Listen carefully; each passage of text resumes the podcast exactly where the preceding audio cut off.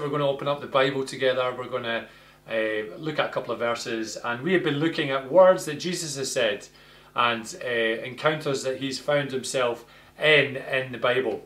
And uh, we're going to be unpacking and and looking at how that challenges us today. And it's been fun looking at Jesus's words. I believe uh, this week, as I prepared, that what has blessed me will hopefully bless you as we uh, read together. So, just to give you a little bit of context before we read the verses together, we're finding ourselves in the passage just now uh, post resurrection. So, Jesus has been on earth, he has died on the cross, and he has risen again. And uh, we have this first encounter moment happening, the first dialogue moment after Jesus uh, has risen from the dead. So Julia is going to be reading today's passage, and if you want to read along with her, it's in John chapter 20, verse 11 to 18. So over to you, Julia. Everyone, it's great to be with you all. Now Mary stood outside the tomb crying. As she wept, she bent over to look into the tomb and saw two angels in white seated where Jesus' body had been, one at the head and the other at the foot. They asked her, Woman, why are you crying? They have taken my Lord away, she said, and I don't know where they have put him. At this she turned round and saw Jesus standing there, but she did not realize that it was Jesus. He asked her, Woman, why are you crying? Who is it that you're looking for? Thinking that he was the gardener, she said, Sir, if you have carried him away, tell me where you've put him, and I will get him. Jesus said to her, Mary. She turned towards him and cried out in Aramaic, Rabboni, which means teacher. Jesus said, Do not hold on to me, for I have not yet ascended to the Father. Go instead to my brothers and tell them, I am ascending to my Father and your Father, to my God and your God. Mary Magdalene went to the disciples with this news. I have seen the Lord, she said, and she told them that he had said these things to her. Thank you so much, Julia, for reading those verses for us. Uh, now, as I shared last week, we we have taken up gardening. We've taken up gardening, and it's been with varying results. If I'm, I'm being perfectly honest, uh, I managed to get the grass cut this week, which was a, a positive. But lucky for you guys, I've taken some pictures of our gardening escapades, or it might not be. It might not be. So have we look at these images. A few pictures of gardening escapades. So there's the first one that will come up on the screen just now. And uh, that was before my haircut. And it was the easiest way to get the hedge done. It was the easiest way. So please don't be emailing me about health and safety guidelines for that method of hedge cutting. Uh, also, secondly, our next pick, that's just a, a, little picture of the two of us. It was an especially long day then. Uh, we were weathered and aged a little bit then. And then finally, most of you will know that Mary is a nurse and uh, this is just outside our garage and it's her caring nature. It's her caring nature, even for the plants that are planted uh, to make sure that they thrive little bit of fun there. Uh, you know us, you know us guys. But we are enjoying our newest hobby of gardening and this week's passage is one of the most remarkable encounter moments, a garden encounter moment near the empty tomb where Jesus rose again. A man called C.H. Dodd, who is a, a theologian in the 1900s, he was a theologian in the 1900s, says this There is something indefinably first hand about it all. There is nothing quite like it in the Gospels. Is there anything quite like it in all of ancient literature? So, in this special encounter moment, it brings us into a place of remembering who Jesus is. And I want to share three points this morning. Firstly, I want to remind us, or maybe tell you for the first time this morning, that He is fully present. He is fully present. It says in verse 15 of the passage that Julia read, who is it you're looking for? Jesus asks, asks Mary. He was there. He was there. Mary, in this instance, totally missed that. She totally missed it. We have Mary mourning the death of Jesus, Mary grieving an empty tomb. She is searching for a corpse instead of looking for the risen Saviour. She has a chat with some angels in the tomb, and each side, they were sitting at each side from where Jesus was. It's quite striking, isn't it? That picture of the angels at each side of Jesus's uh, clothes, Jesus's uh, where he was lying.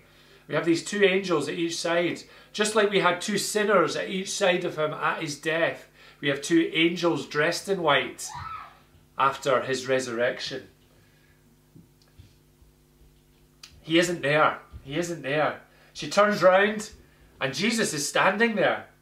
But she didn't realise it was him. Didn't realise it was him. Have you ever done that? Uh, Joshua had a moment pre-lockdown in Tesco a couple of months back where, bless him, he was wandering around and often he gets drawn in by the, the chocolate and the treats and all the things that aren't very good, as do I.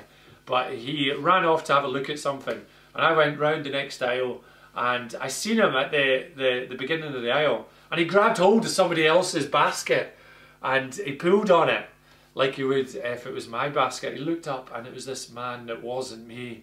And you should have just seen him. He just was terrified. He screamed and he ended up running towards me in the supermarket. He got the fright of his life. He was shell shocked. And further on in this passage, we have a line in verse 15. It says, thinking he was the gardener. So Mary thought this man standing in this garden next to the empty tomb was the gardener. And all the names and pictures that we portray Jesus shepherd, bread of life, light of the world, all the, the, the traits, all the names that he declares over himself. Light of the world, a lion and a lamb. She mistakes him as a gardener.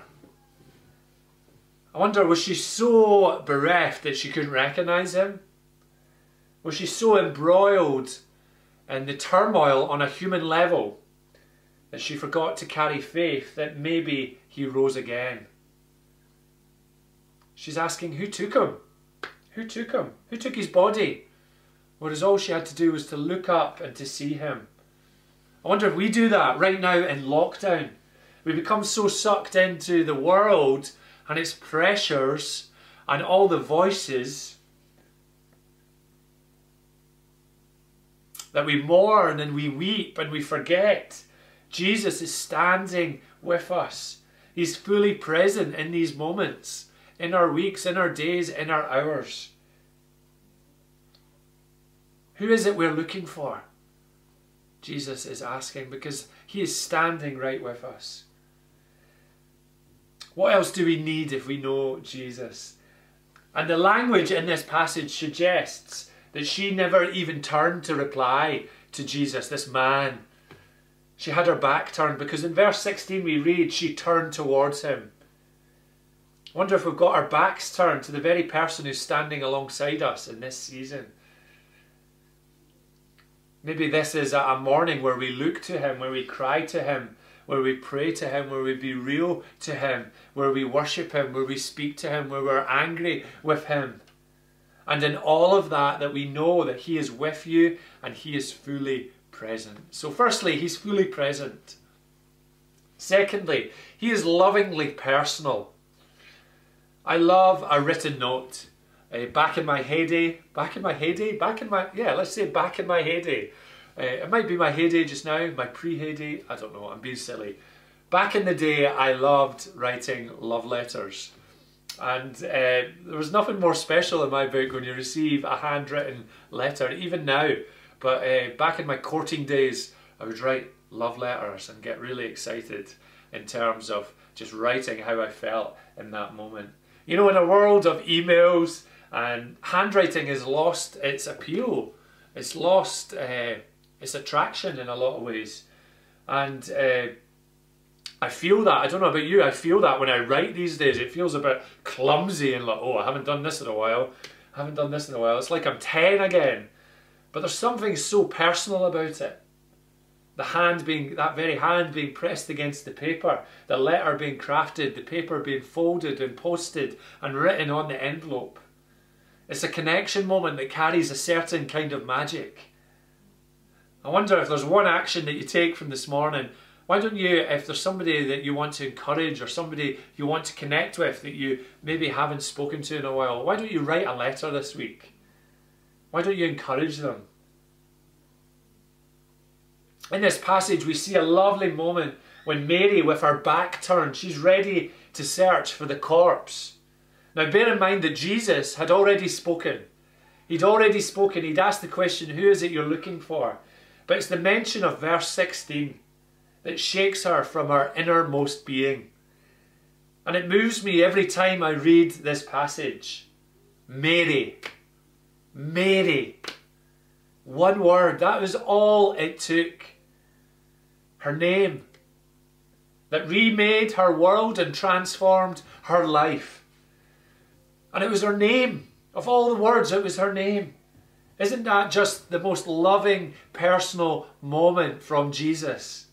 He called her by name and she recognized him.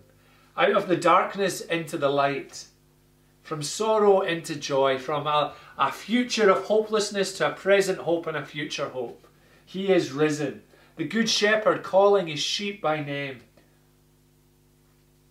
He knows you and he knows me this morning. He knows every inner workings of our minds and our bodies. He knows us by name this morning. He is not a distant God, but He is an interested, personal, and good God in this season who knows exactly what is happening in our lives. He knows everything. He knows absolutely everything. Maybe He is calling you this morning you know his voice, but your feet aren't moving or your back isn't turning back round to him. He's calling you by name. But maybe you're being stubborn or proud or too embroiled in what people think. Come and trust me. Turn around. He's wanting to say, I am here with you. I am I love you and I want the best for you. I am here. What love. You know, as a keen gardener almost knows all or knows all of his plants and bushes, his garden personally, conditioning, how to maintain it, how to protect it, when they need fed, when they, the garden needs pruned, when stuff needs uprooted. So does Jesus with us. He knows what we need. And for others, where we see that need, are we following up on it? That little act of encouragement that little uh, practical help that somebody needs in their week, that uh, question that somebody asks, and we know that we are the solution. Little moments of hope. Only took one word. He is lovingly personal. He is lovingly personal. And then just finally, he is abnormally patient. Or thirdly, should I say, abnormally patient takes me back to that uh, song by Take That, Have a Little Patience. That's some of my singing there. I'll heavily edit that before it goes out so it sounds half decent. But we're practicing that during lockdown just now, aren't we? I can't wait to get to a beach. I can't wait to get to a beach. I can't wait to see my family in person and give them a hug. I can't wait to be in the same room as all our church family together but we need a little patience. A survey, uh, a, a group of people had looked into patience, and a survey had shown that an average person grows frustrated after waiting 16 seconds for a web page to load, 25 seconds for a traffic signal to change. It's not me. Respondents reported losing their temper after just 20 seconds of waiting for ink to dry on a greeting card. Additionally, it only takes 22 seconds for people to start cursing their computers or TVs if a show or movie doesn't immediately start streaming correctly. Surveyed Brits also reported losing their cool after just 18 seconds of searching for a pen. Wow, wow. Uh, there's a brilliant book that I, I have read called uh, the Ruthless Elimination of Hurry by John Mark Comer. And he labours this point of patience and never being, Jesus never being in a hurry. And his rhythms of rest and solitude and just being. And I love that about Jesus as I read uh, the Bible, as I read the Gospels, the books of Matthew, Mark, Luke, and John. I love that he has moments where he just takes off to a mountainside all by himself. I love the countless encounters when he keeps cool, when he's being attacked, and he just waits. The patience that he shows people, the patience that he shows his disciples, such a, a ramshackle group of people drawn from all sorts of different backgrounds and with all sorts of different stuff going on in their life, who a lot of the time just didn't get it. He was okay waiting. He was patient with them. He had three decades till he preached his first sermon. After one day, he went 40 days into the wilderness. You know, if you are, are waiting just now, as we all are as a nation, but if there's particular hopes and dreams that you are waiting to see come to pass, if there are particular things in your life that you are waiting to see happen, you are in good company. To hear about your job, to start a family, to find a partner, to hug a loved one. Patience is Jesus' gig.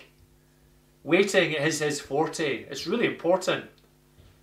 And I believe Jesus is wanting to teach into that and show us the true, uh, how to model that really well. Unhurried, walking with his Father. How would this week look if we were putting on patience, if we were making unhurried choices, if we had a lifestyle of learning to accept the way and to trust the Father? And for Jesus, John Mark Comer says, leadership isn't about coercion and control, it's about example and invitation. He's showing us the example and he's inviting us to live like him. Just to give you a little uh, a little deal of the week, that book is 99p on the Kindle store. Uh, we'll maybe put a link in the chat to that as well so you can click onto that right away. But where do we practice patience this week? As a keen gardener knows the wait can be excruciating, but things are happening in that fertile soil. Picture it. As a keen gardener knows there's working in the waiting, those first green shoots pop through. So does Jesus. And we trust Him where we can't see. We trust Him when we can't feel. We trust that things are growing in the unseen when it's barren in the seen. We trust Him. He is lovingly patient with us, relentlessly patient. He's abnormally patient, was actually the point, but all those other things as well. And then finally, he is relentlessly practical. I'm a practical person. I love doing things. Sometimes, uh, as my job role, uh, as it unfolds in the week, there won't be much to show for the end of the day as such. A lot of conversations are maybe thinking and dreaming, and uh, sometimes I just feel the urge I have to unscrew a light bulb and screw it back in to show, okay, I've, I've done that, I've sorted that, or change a battery in one of the kids' toys. Sometimes there might not be that tangible thing, so there's a longing to find something. But as I'm reaching the end of each day, I'm asking, have I practiced what I preach? How have I been practical with what I believe in? How have I loved and encouraged and brought life today? Jesus was the master of it, ushering in the kingdom of God through healings, through words, through parables, stories. He wasn't afraid to get stuck into the difficult environments. He wasn't afraid to get in amongst the difficult people at difficult points of the week. Healings on the Sabbath, helping a wedding continue, feeding thousands, picking up dirt, making some mud, throwing it in someone's eyes and healing them. He was literally getting his hands dirty. And we are called to be like Jesus to be relentlessly practical. As a keen gardener gets his hands dirty and transforms messy, forgotten, and no good spaces, he brings order and pulls out weeds and plants seeds. He brings colour and vibrancy and purpose to a space that has been neglected too long. Does this sound familiar as a gardener and Jesus? as, cra- as cracks through that dry soil, that dry soil, he brings life as he digs deep to unearth the unhealthy deep roots, as he plants a little bit of hope into the ground that will be loved into life, that will be cared for and admired and draw people to say, Wow, what a difference! I remembered what that was like before. So does Jesus with us. He takes the sin and the shame, the forgotten pieces, the forgotten depths of us that we have held on to too long, and He lovingly and patiently unearths them and brings them to freedom and space. He plants green. He plants life and colour and purpose. A life growing, maturing, and blooming. A life once full of mess is new again. And He calls us to get our hands dirty too. To get that dirt under the nails kind of hands dirty. Not to be folk that just get tidied up and to look after ourselves, but to be a practice and practical, a practical kind of church. The people that love the forgotten, the dry soil in our city, the city, the soil that has little or no hope, the soil that's quiet and, un- ignored, the soil that includes the least, the last, and the lost of the highlands. No space is too messy for Jesus, and we are called to go into those spaces. So, to draw things to a close, Jesus really is a gardener. I'd like to suggest that when he was, when Mary mistook Jesus, mistook, mistake, mistaken, Jesus as a gardener. Actually, he's more of a gardener than we we first thought. And I want to ask, who is it you're looking for this morning? What is it you're looking for? Let's let Jesus in. Let him do what he can only do in this season. Take this season as a time to be real with him, to open up to him, and to let him do the rest. He is present right now. He is patient right now. He is practical right now. He wants to he wants to move. He wants to bring change. Let's remember that about him. And we are called then to be the same in our cities.